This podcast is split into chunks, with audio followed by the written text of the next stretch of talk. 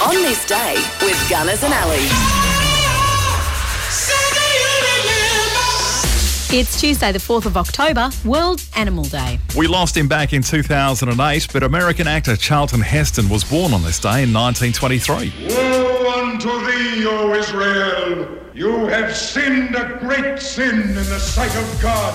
Farlap, the New Zealand born Australian racehorse, was actually born today in 1926, passed away in 1932, absolute equine legend. We lost him back in 2018, Ian Kiernan.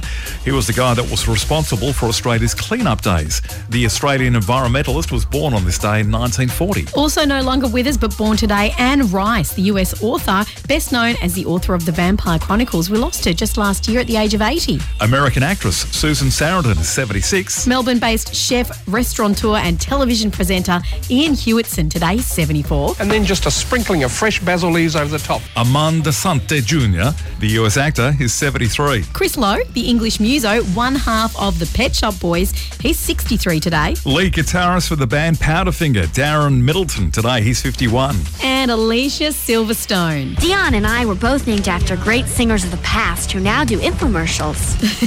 Yes, the clueless actress today is 46.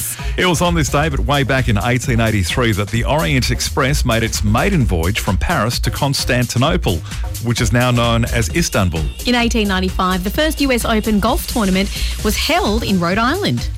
Orville Wright became the first person to fly an aircraft for more than 33 minutes on this day in 1905. In 1931, Dick Tracy, the comic strip, made its debut. Luna Park opened at Lavender Bay in Sydney in 1935. In 1957, Sputnik 1, the world's first satellite, was launched by the USSR. Richard Noble, driving a jet powered car, reached a world record land speed of 633 miles an hour on this day in 1983. And we lost a few legends, including Janis Joplin, the American singer who passed away at the age of 27 of an overdose in Hollywood in 1970. And in 1989, we lost Graham Chapman, best known for his role in Monty Python's Flying Circus. He died at the age of 48 on this day. And that's just a few things that happened today, Tuesday, the 4th of October, for World Animal Day.